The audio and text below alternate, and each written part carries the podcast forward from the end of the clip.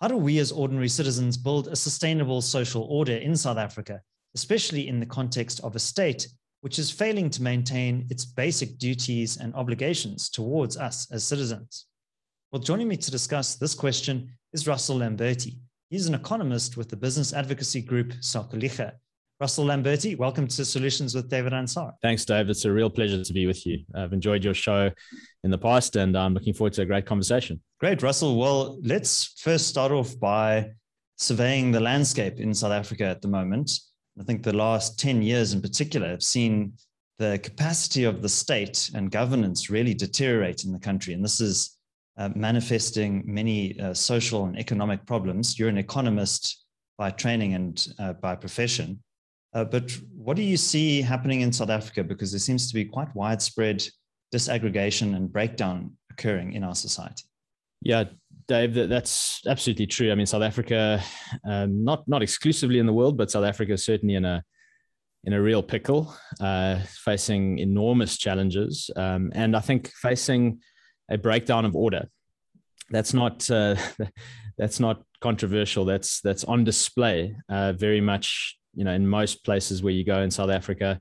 And of course, came to a head in the most sort of shocking way in July in KwaZulu Natal, where we saw just a just a, a, complete breakdown of of civil and social order, causing hundreds of billions of rands worth of damage, um, wrecking towns, and of course leading to loss of life and all sorts of awful things. So just a a terrible manifestation of what's been really brewing, I think, for for several decades, um, and certainly the last ten to fifteen years of of you know mismanagement and so on in South Africa. I, I, I, suppose there's there's several layers of of problem in South Africa that would take us maybe a few episodes to get through. So we, we don't have to kind of do huge deep dives into into all of that. I think I think at the most superficial level, you've got um, badly managed you've got a badly managed state a, a, state that's been a state infrastructure that's been deprofessionalized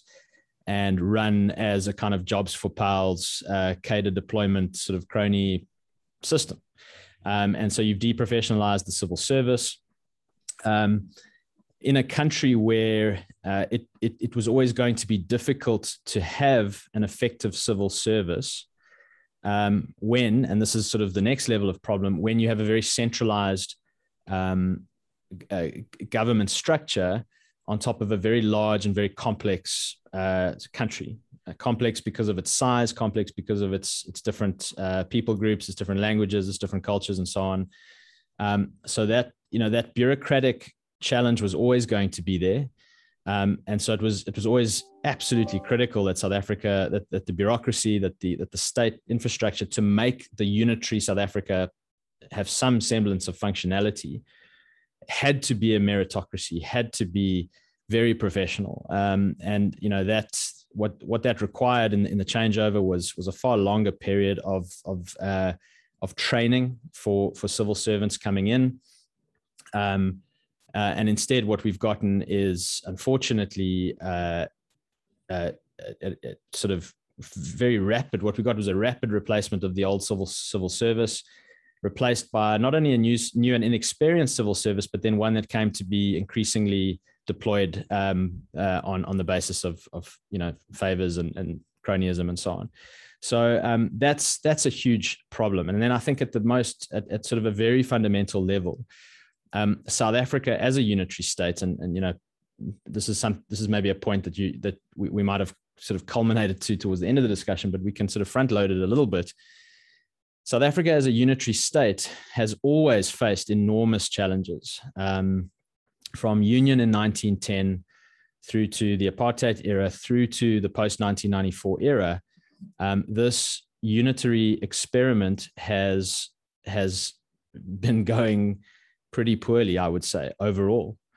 Um, it's had its moments, but by and large, it's never really worked at any one time for everyone in the country.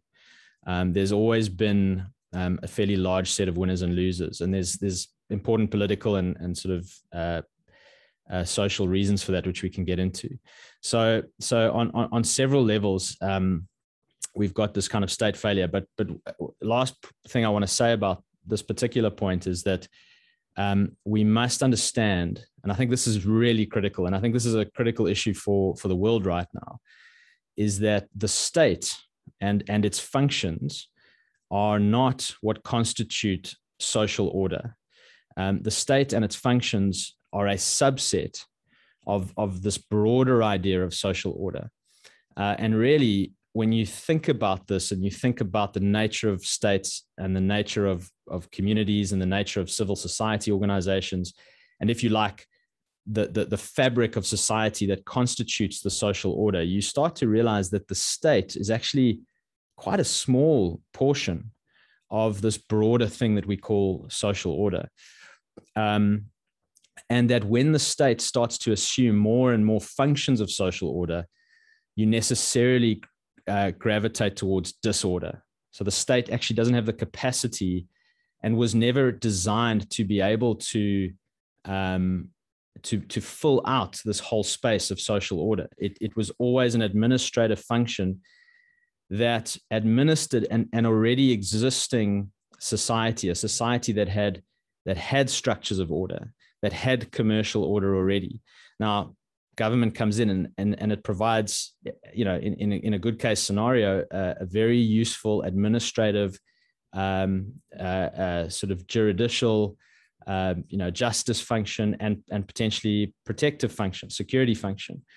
Um, uh, but but that is that, that is a service that is offered to a society that has broad mechanisms of order outside of the state, and in a totalitarian uh, uh, era, as it were, and with a government that's that thinks increasingly that that all of society and all decisions must be uh, must be pulled toward itself, um, it starts assuming more and more of the function of order.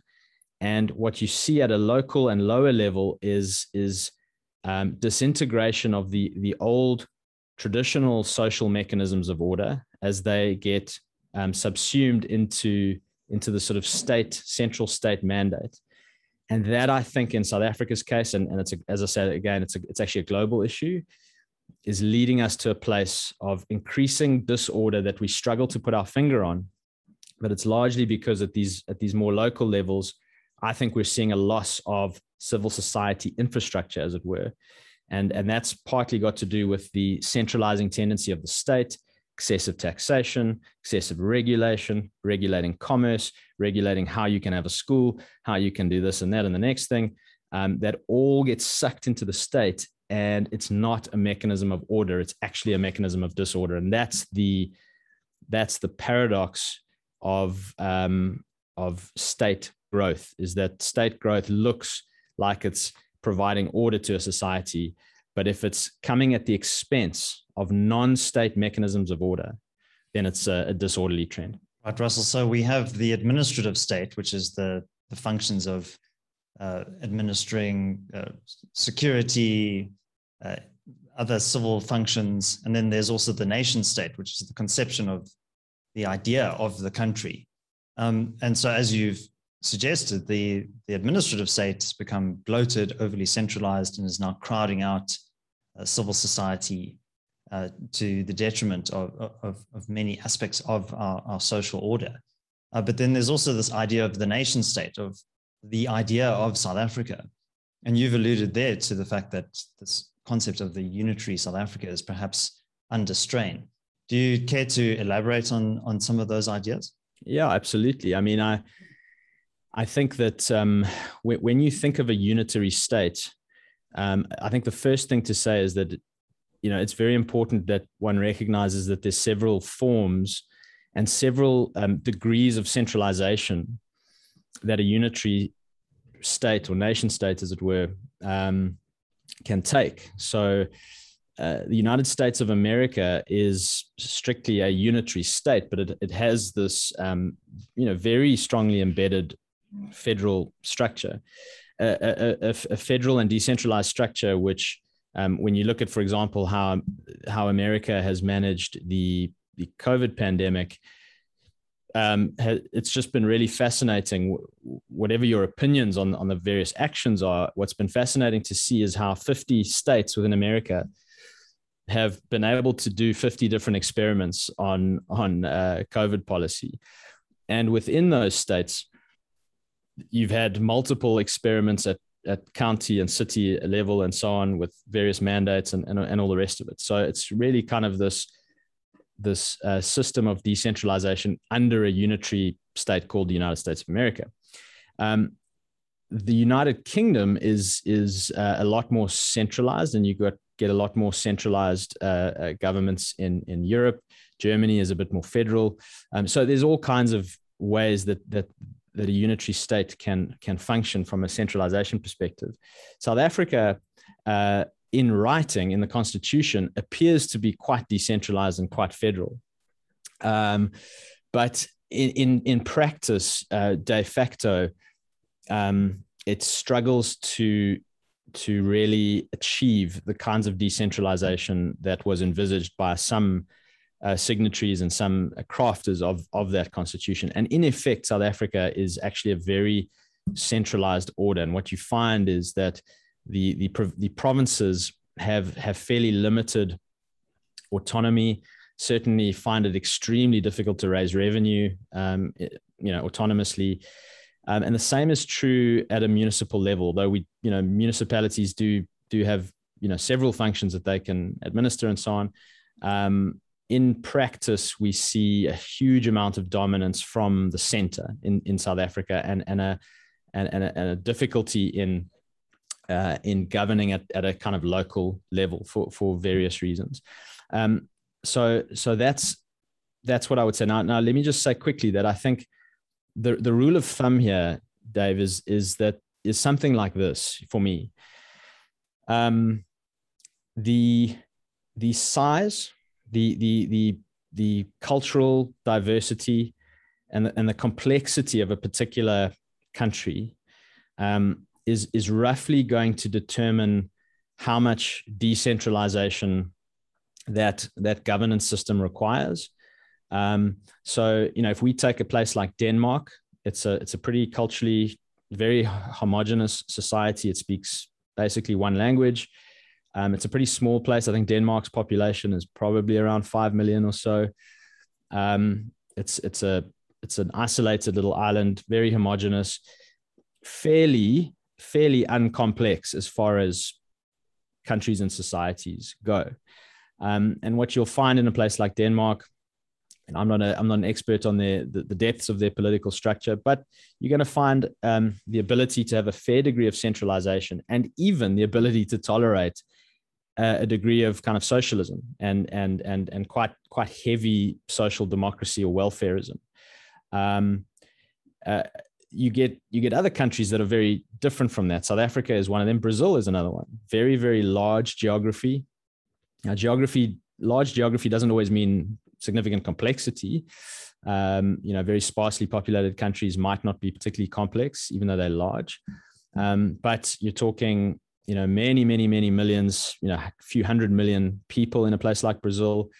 Um, several different different cultures and backgrounds but by and large by and large one language. Um, south africa uh, very complex very large big populations north of 60 million now. Um, you know 10 or 11 you know 11 official languages um, probably eight or nine you know predominantly, you know, strongly spoken languages, widely spoken languages around the country, high levels of complexity over a very large geography, very different histories, and very different cultures having to to to figure out life cheek by jowl to, together. And so I think in a place like South Africa, um, if you if you cut it across these dimensions of size, social complexity, um, you know, uh, diversity, and so on, um, we are absolutely uh, a, a, a, sort of prime classic candidate for a much more decentralized political structure. Now, either that sits within a unitary state that devolves power, you know, significantly down to the local level, and and therefore sits in a kind of Swiss sense as, as quite a weak um, central authority. Um, really, just this plays this kind of oversight role, um, has a council of of leaders, um, and and you know really tries to devolve as much as possible down to sort of canton or, or local level.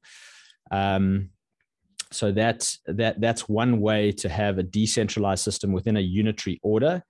Um, and then what you would tend to get in a system like that is the idea of of South Africa, the idea of a sort of very strong South African patriotism um, would probably start to dissipate. Um, it wouldn't have to disappear, um, but it would probably dissipate towards a more regional, uh, re- kind of regional cultural uh, uh, sort of set of affinities, um, but wouldn't have to disappear. So, so um, South Africa as as a sort of idea could could remain, um, and the people who live here could could uh, see that as some sort of broad geographic identifier but nonetheless, um, you could have this very, very decentralized political order where you get a large degree of self-sorting between people who want to who want to live in different ways and, and according to different customs and cultures and, and, and so on. And then, of course, you know, beyond that, you get you start getting into into the realm of things like secession, things like like actual breakups where you form new unitary states uh, at, at smaller scale.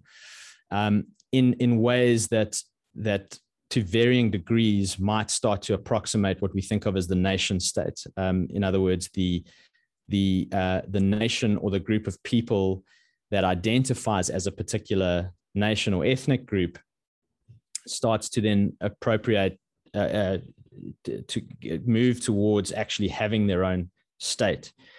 Um, we might think of Croatia as as something approximating a nation state or, or Slovenia um, or Portugal. You know, Portugal is is is is a nation state.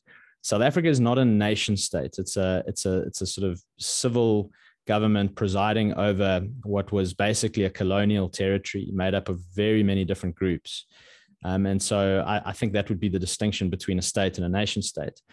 Um, to the extent that you think there are such things as nations and as peoples and cultures, and that's uh, people differ on that, but I think uh, we can get into that today, perhaps. But I think that that's fairly self-evident. I think that there are different people groups. I don't think they're exclusive. I don't think they have to be rigid. I think those definitions are fluid. They always are, um, and I think those groups interact with one another to varying degrees based on all sorts of complex factors. So these are the sorts of real complexities that that South Africa faces. I, I um, I don't think that some sort of breakup into multiple states, multiple sovereign territories is necessarily realistic, necessarily desirable. Um, that can go very badly. Um, and I would reject a, a sort of disorderly, uh, chaotic breakup of South Africa. I think that would be a potentially awful outcome. Um, I think South Africans need to be thinking really hard about what's gone wrong in the last 100 years or so since union, what's gone wrong in the last 25 years, 27 years since 1994. Um, and really, for the first time, start thinking about actually trying a properly decentralized political system. Uh, I don't think the ANC are going to relinquish that. And therefore, we've got to think of ways to, to start decentralizing South Africa kind of de facto and that's maybe some some other topics we can get into uh, in the course of this chat. Yeah, Russell, we had your colleague Martin van Staden, who's a, a legal scholar, on the podcast, and he was saying uh, quite similarly to you that we could actually, because of the breakup of the state in terms of the administrative state and its uh, declining capacity, we could see federalism coming essentially through the back door. That this pressure ends up um, that many communities, for example, in the Western Cape, uh, decide that you know they're not going to uh, sit on their hands and, and tolerate the breakdown of, for example, energy infrastructure or, or, or other aspects, other critical areas in which the state must deliver, and that they essentially start from the bottom up, uh, building these capabilities. Um, but I just wanted to to touch on uh, this idea of cultural communities that you spoke about, and you mentioned a couple of examples from the former Yugoslavia, and I think that that's a, a cautionary example of how things can go quite badly, and you can have balkanization. That's the etymology of the of, of that term comes from from that region where you have ethnicities uh, and uh, kind of ethnic nationalism basically uh, driving people apart and, and driving them to to conflict. So how do you avoid that? I understand that people can self-sought. If, if for example, you're an Indian person and you want to live in Chatsworth with your community, uh, there's something quite positive about that. Um, if you uh, come from the rural Eastern Cape and uh, you identify with a particular set of uh, cultural and linguistic traditions uh, that you strongly identify with. But how do we prevent a kind of downside scenario where you have this disorderly breakup of South Africa and, and people starting to violently compete for, uh, for resources or advantage or, or, or political dominance? Um, in, and the, that creates all sorts of uh, negative downsides. Look, I mean, you're asking the absolutely critical question of how to solve this sort of complexity. So it's it's no there's no easy answer to this, but I would sort of challenge some some of the inherent premises, uh, you know, embedded in your question. Um, you know, where, where do we see currently the the, the highest degree of of conflict and political um, let's call it uh, unsettledness, as it were, um, in in the former Yugoslavia. Um, it's not in it's not in Slovenia. It's not in Croatia. Um, it's in Bosnia Herzegovina. You know, it's it's in uh, Serbia with Serbia. with in the, and, and, their relations with Kosovo. Um, it's in the countries where you have a dominant uh, uh, ethnic majority, which imposes a particular cultural uh, uh, uh, zeitgeist or, or, or, or flavor um, on on the country. It it it, it imposes a particular linguistic uh, uh, uh, atmosphere, particular cultural atmosphere on the country. Um, that's natural, by the way. That's not a that's not a bad thing. That's what that's what cultures do. That's what the Bosniak uh, Muslims, you know, who make up I think roughly fifty percent of of uh, Bosnia Herzegovina. Um, that's how they that's how they operate. Um, but the conflict points, Dave, are still in the countries that have not sorted out their kind of cultural self-determination issues. And and uh, you know, for me, I find that I find that very fascinating. So yes, you had very short conflict for a place like Slovenia. I think there was about a six-day war in 1992 or, so, or somewhere around there. Um, and since then, it's been an absolutely peaceful, placid, prosperous place. Okay. Now, um, there's lots you can say about that, but um, go and compare that to the multi ethnic states that haven't figured out the solution yet. And this is also a caution as to the limits of federalism, because you've got uh, Republika Srpska um, in Bosnia and Herzegovina, which is a predominantly Serbian area, which I think has long had this desire to secede and join and join Serbia. Um, uh, what what they arranged for Republika Srpska was a, a tremendous uh, degree of autonomy, more than more than most federal systems uh, allow. So it's it's almost being governed as the sort of quasi Serbian state within within the broader Bosnian uh, Herzegovina polity. Um, but that's actually not been enough. And, and what they've experienced is, is ongoing attempts by the Bosniak majority to kind of impose a particular national order, a particular cultural kind of order and national political structure upon them. And so you've got these recurring grievances um, in these sorts of regions. Um, if we bring this to South Africa, um, you know, I have no doubt that the the post ninety four era has uh, has been an improvement, a tremendous improvement on the political, you know, operating software of of the pre ninety four era. Um, I mean, that's that's inarguable, and the degree to which that has calmed um, animosities um, and calmed tensions between South Africa's population groups is, I think, you know, largely inarguable. But um, it's not as though we live in in a in a multicultural, peaceful utopia here, Dave. Um, we have tremendous levels of violence and increasingly um, tremendous levels of um, racial political agitation. We know right now that we live under uh, enormous volume of race-based laws in South Africa, something that that uh, you and I oppose, something that the Institute of Race Relations um, strongly opposes, and many other civil society organizations. Um, so, so the multicultural unitary order, um, in my in my estimation, is not lending itself to to peace and stability. And as I said, um, the KwaZulu Natal riots of of July um, were a manifestation of a tr- tremendously deep level of of social dysfunction. That clearly um, the present uh, order, the present unitary order, is is not successfully mediating. I mean, literally, no police showed up, you know, at at this particular uh, set of events uh, for a few days, um, and then after the fact, they kind of arrived. So, um, so I would say that that um, if we're talking about peaceful relations, I mean, it's true that that certain kinds of of hard um, secessionist nationalist um, breakup can degenerate into terrible violence, terrible uh, uh, jingoism, and um, and kind of violent nationalism. And this is history has shown us that this can certainly happen. But history has also shown us, Dave, that that um, communities can self-sort. They can create fairly formal political structures and maybe even states that approximate the nation, that, that approximate the nation state, as it were.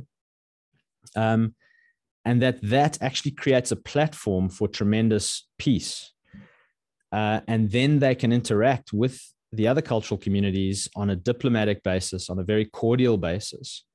Um, and that's that's also a way to to generate peace, stability, and order. So, so political separation um, of any kind. It doesn't have to be secession. It can be it can be significant devolution of of many functions to the local level, um, uh, including revenue raising functions uh, and and and all kinds of of. I mean, there's really a, a, whole spectrum of political. Uh, let's call it technology that could be brought to bear on any of these solutions. You know, there's there's there's a there's a range of options, and um, South Africa is a unique place. I mean, everywhere in the world's unique. South Africa has its own set of problems, its own geography, its own people, its own history, its own institutional uh, uh, sort of legacy. And so it finds itself in a place where it needs to, you know, South Africans, South African leaders, uh, the South African political system, I think, really needs to think much more carefully about the kinds of solutions that are going to generate lasting peace and stability and genuine goodwill between South Africa's people groups. I don't think um, forcing rapid uh, uh, cultural kind of integration and assimilation in a very sort of modern multiculturalist sense, in a sort of multicultural cosmopolitan sense, um, is a sustainable model for the entire country. I think you're going to get certain areas of the country, cities, Johannesburg, Cape Town, you know, these big inherently cosmopolitan cities. And cosmopolitanism, I think, can thrive in those places. And I think that's a good thing. Um, I think there's a great space for cosmopolitanism. But that's not going to be the model necessarily for Zululand. And that's not necessarily going to be, be the model for the Karoo. Um, and for these other places. And that's also okay, you know. And so I, I talk about in these in, in, the way we, we think about these structures as something approximating a diversity of diversities. You know that that some political organization in this i mean certainly in the major cities it's absolutely unavoidable that you have and will have a multicultural cosmopolitan flavor and makeup to those political systems. And then there's other parts of the country that are going to be very distinctively uh, uh, cultural.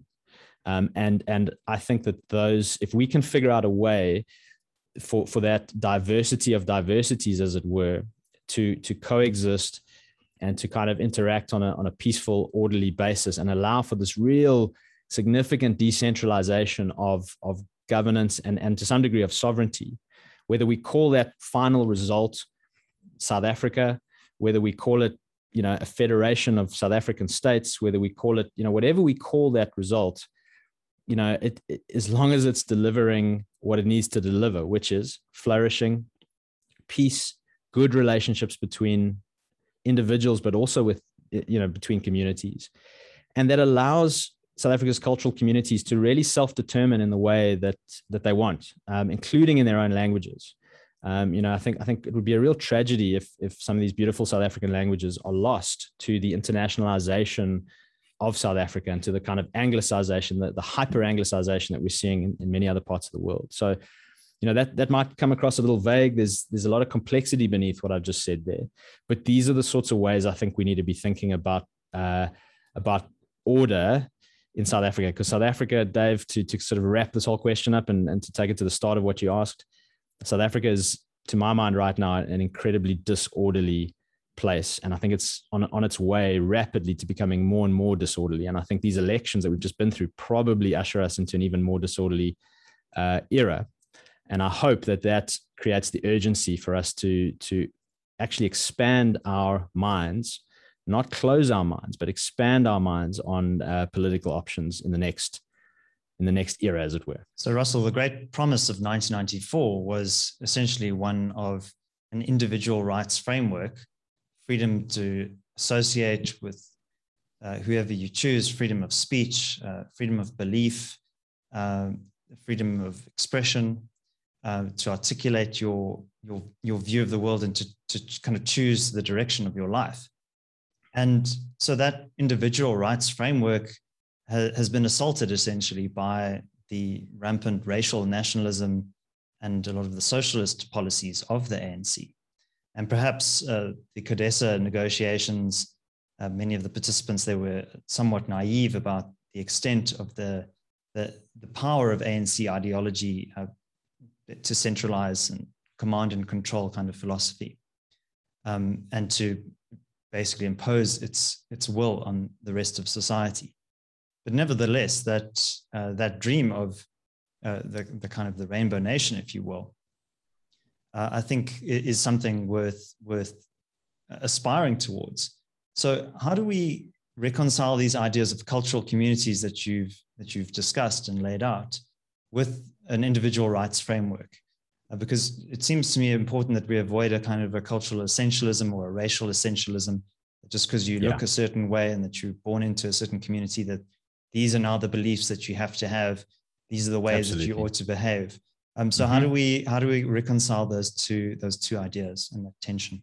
Yeah this is this is again an excellent and difficult question and i echo your the last bit of your question there. I mean um, getting into into racial essentialism genetic essentialism all this kind of stuff um, is is a complete no-go. That's the ditch on the other side of the road you know? So if there's if there's a ditch on one side of the road that says that there's no differences between people. We're all just kind of um, potential blank slates um, that will assimilate into this kind of uh, amorphous uh, uh, new liberal democratic man.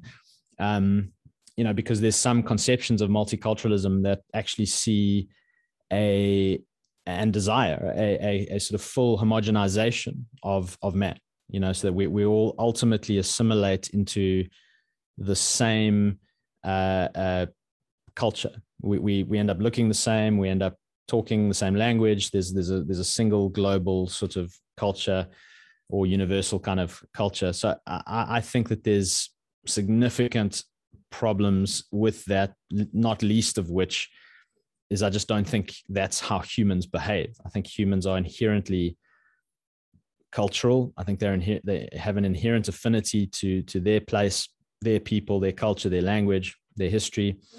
That's not rigid. That's not doesn't have to be essentialist. That's fluid. It's it's it's interactive with other cultures. That's all true, but but that's that's uh, a very realistic picture of of the human condition. Is that we we are contextual beings. We're we're not just floating um, out of context, born into a state, as it were. You know, we're born into families, we're born into communities, we're born into cultures. The first, the first thing children know is not the state, um, is not the social contract, is is not the political order. um, the first thing they know is their their kin, you know, their their culture, their customs. So so I think there's a ditch on that side of the road. The, the, ditch on the other side of the road is turning that, as you say very eloquently there, Dave, is turning that essentialist is is is you know having some sort of um, some sort of racial genetic skin color um, tests or requirements. Um, the, these are you know that's the path of, of some of history's greatest mistakes and follies and, and tragedies. So uh, you know there's an absolute ditch on that side of the road.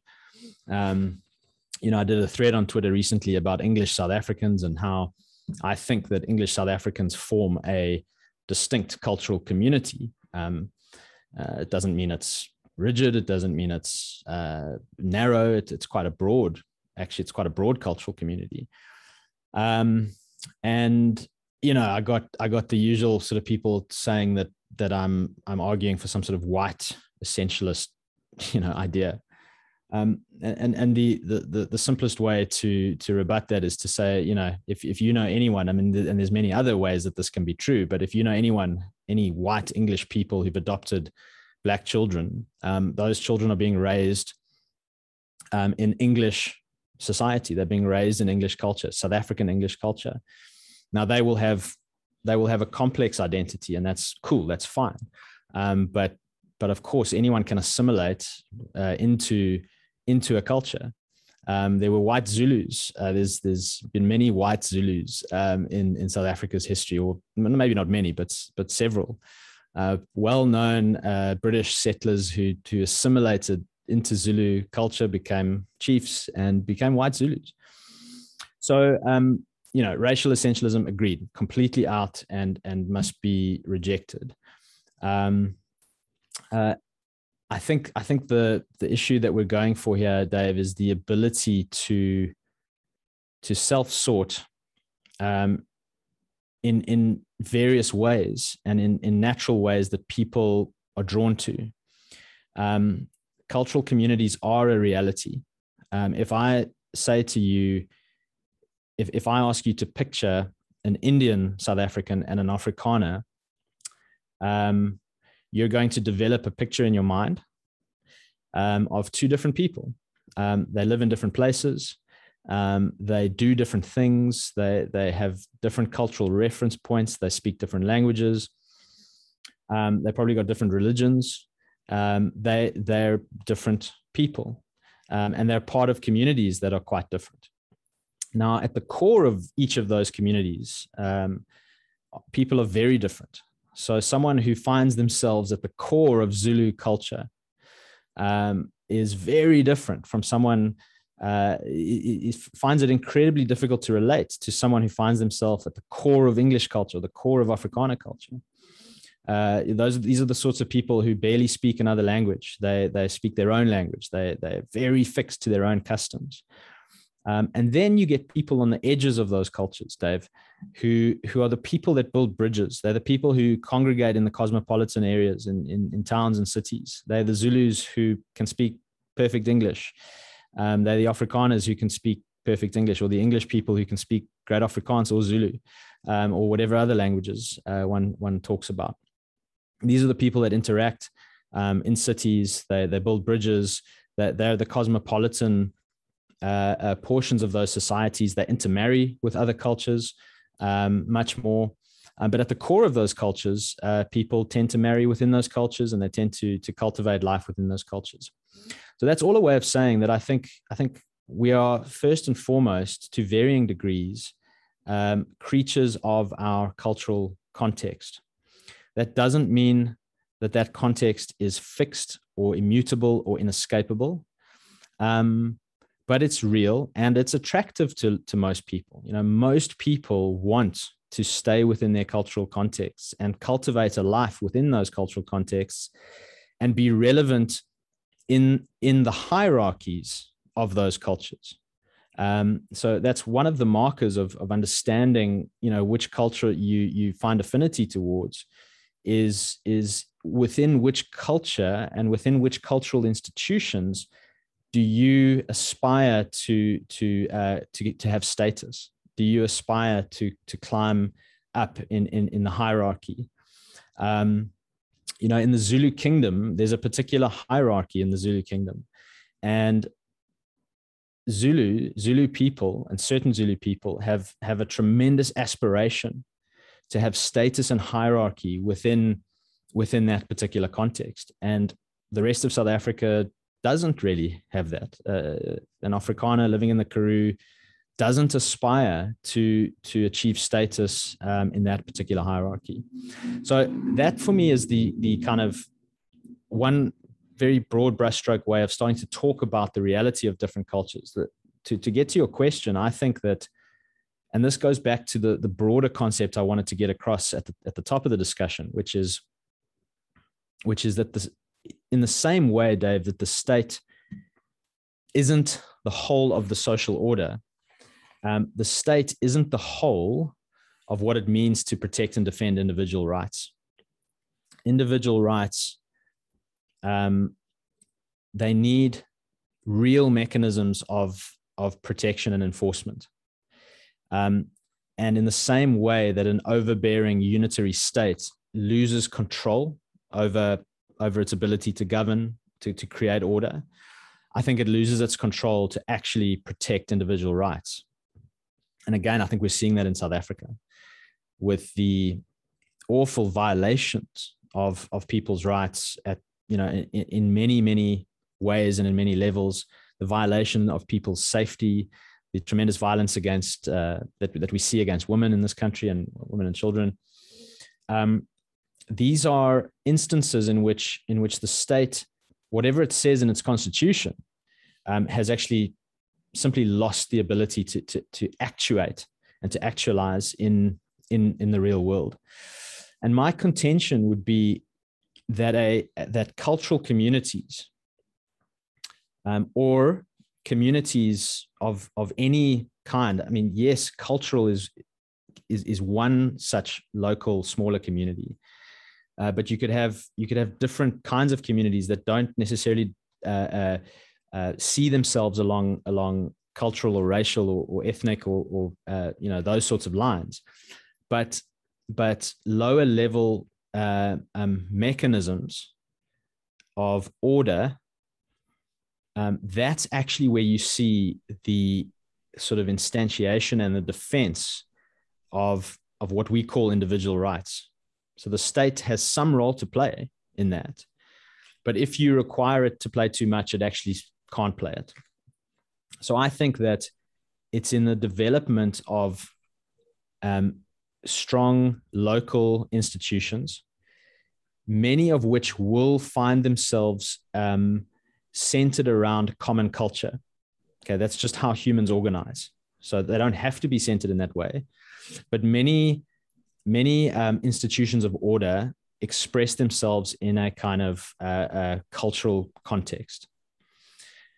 But even if they don't it's those it's those mechanisms of order that i argue are where the actual defense of rights emerges from um, in reality um, in a real society on the ground day to day you know communities uh, defending weaker people within their community from predation, from from crime, um, and all these sorts of things. And I just don't think that the state um, making some uh, theoretical contract with the individual is sufficient to to actually protect that individual. I think within here's the state and here's the individual, and within that, you have what you know the the American conservatives of of the 20th century called these mediating institutions, these intermediate non-state cultural and, and community institutions that actually uh, protect and defend uh, uh, individual rights and liberties.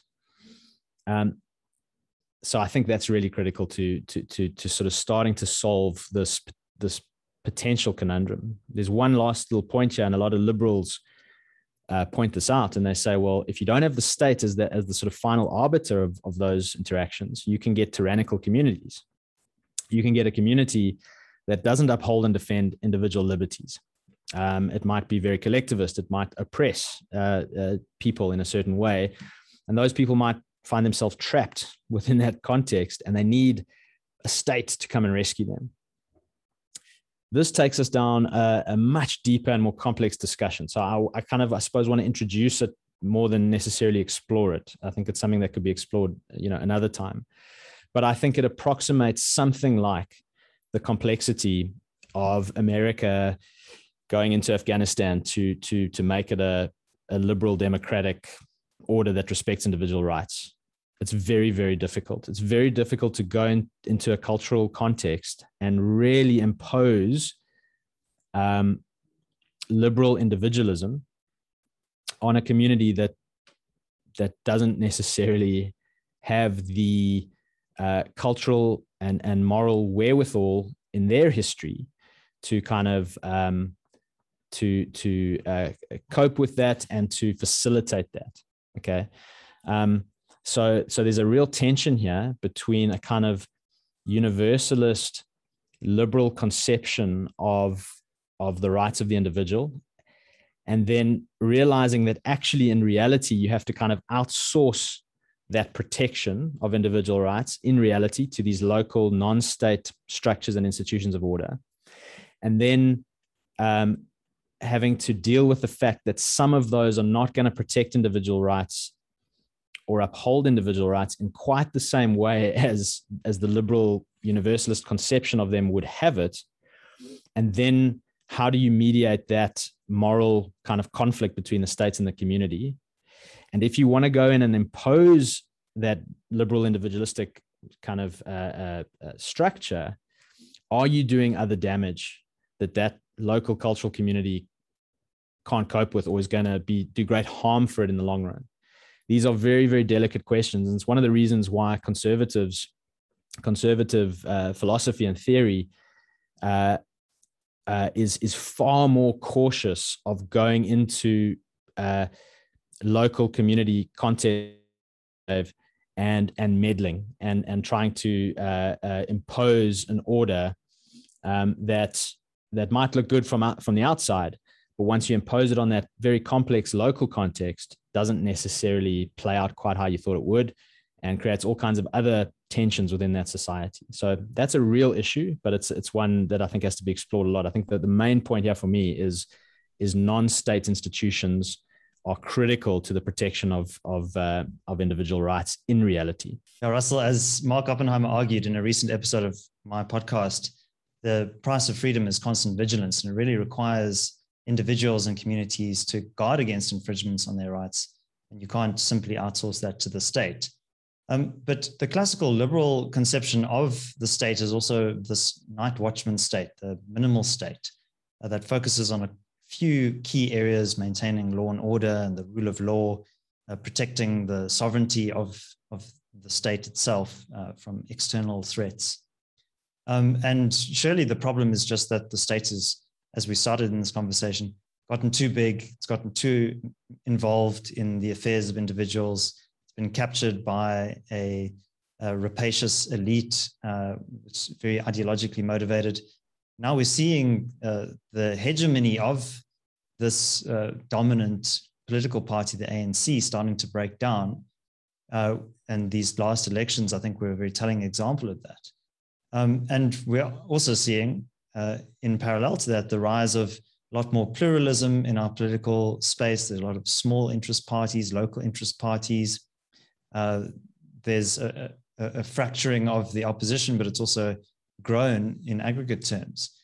Uh, so surely, you know, this is the process of the democratic uh, maturity that's that's underway, and removing that that that dominant uh, group from the levers of power of the state, introducing much more kind of uh, pluralistic, coalition-driven kind of model of governance that might be able to uh, better express the, the kind of the very heterogeneous interests that exist in South Africa. Yeah, there's a lot there. Um, I, I think broadly, your observation is is is correct in the sense that I think I think that the structure we have now in South Africa is just simply unsustainable. It, it, it's not. It doesn't jive and mesh with the social realities on the ground. And I suppose that's a another important concept for for people to try and take away from this is you, you, you can have a, a political structure and then you've got a social reality.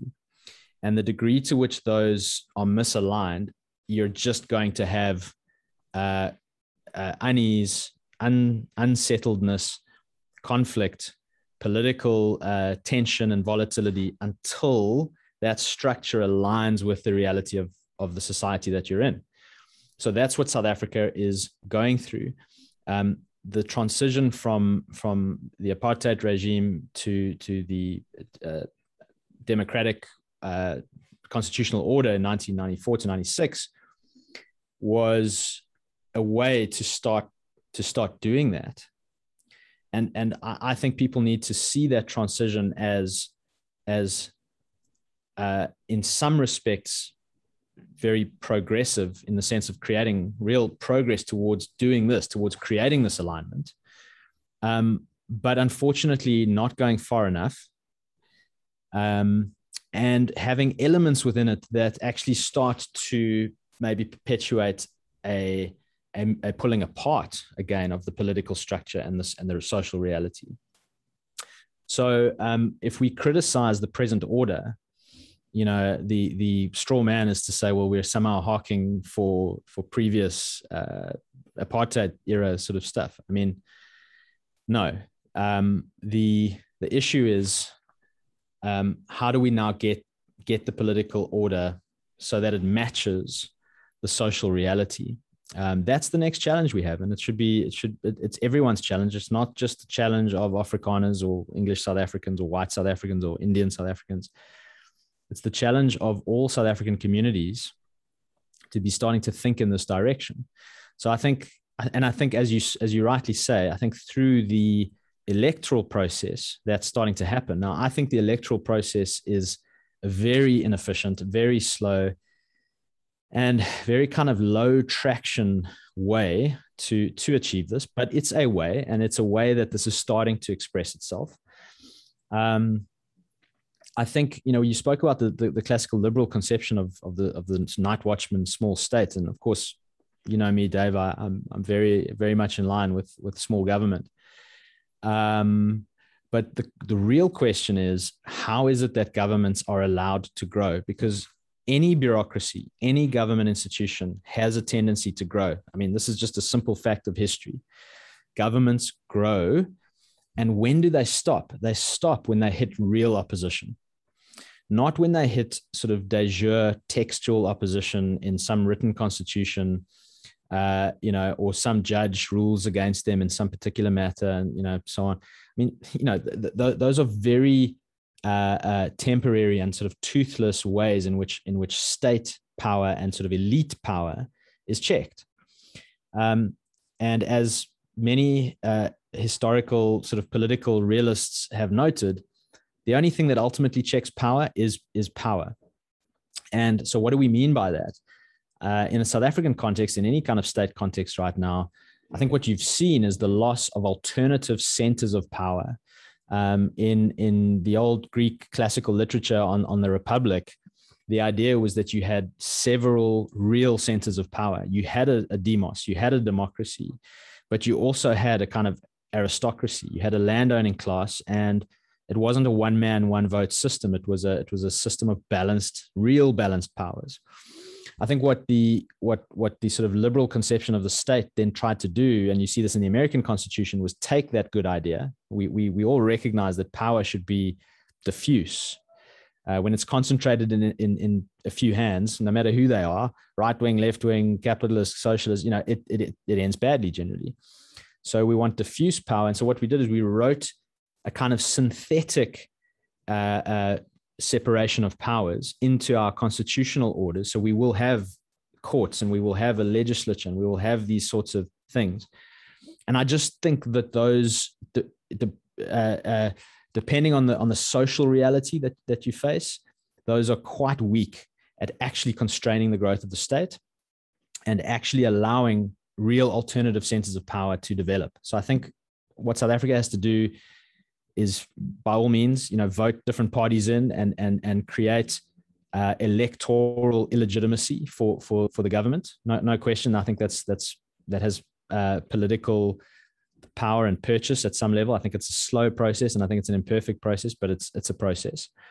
Um, but I think at a much more fundamental level is communities again in South Africa, whether it's cultural or, or other, need to start building real institutions getting you know getting real funding and starting to actually build alternative centers of power.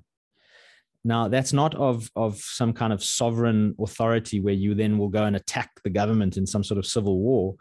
That is creating oppositional real actionable opposition um, not just political party electoral opposition, but real in in day to day life opposition to to to various state policies and directives.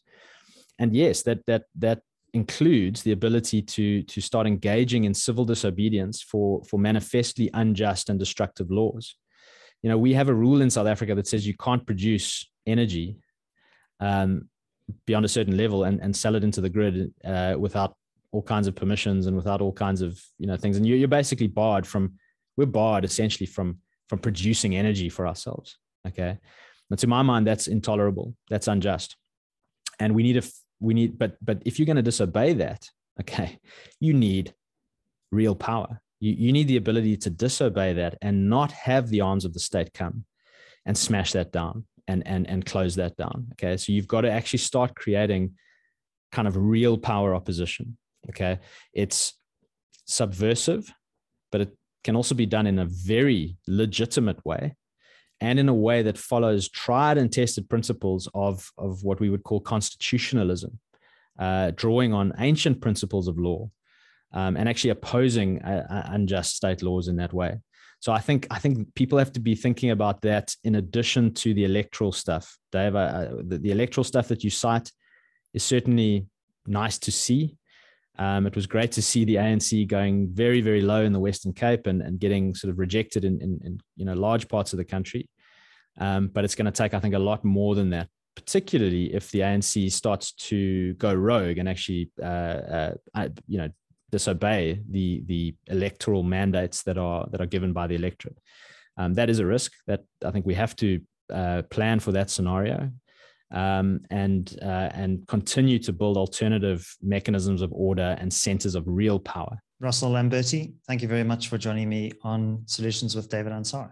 Thanks, Dave. If you enjoyed this conversation and you're watching on YouTube, please do leave a like and subscribe to the channel if you haven't done so already. And if you're listening on your preferred podcast platform, please do subscribe there as well and leave a five star review. That really helps the show to grow. My name is David Ansara. Until next week, take care.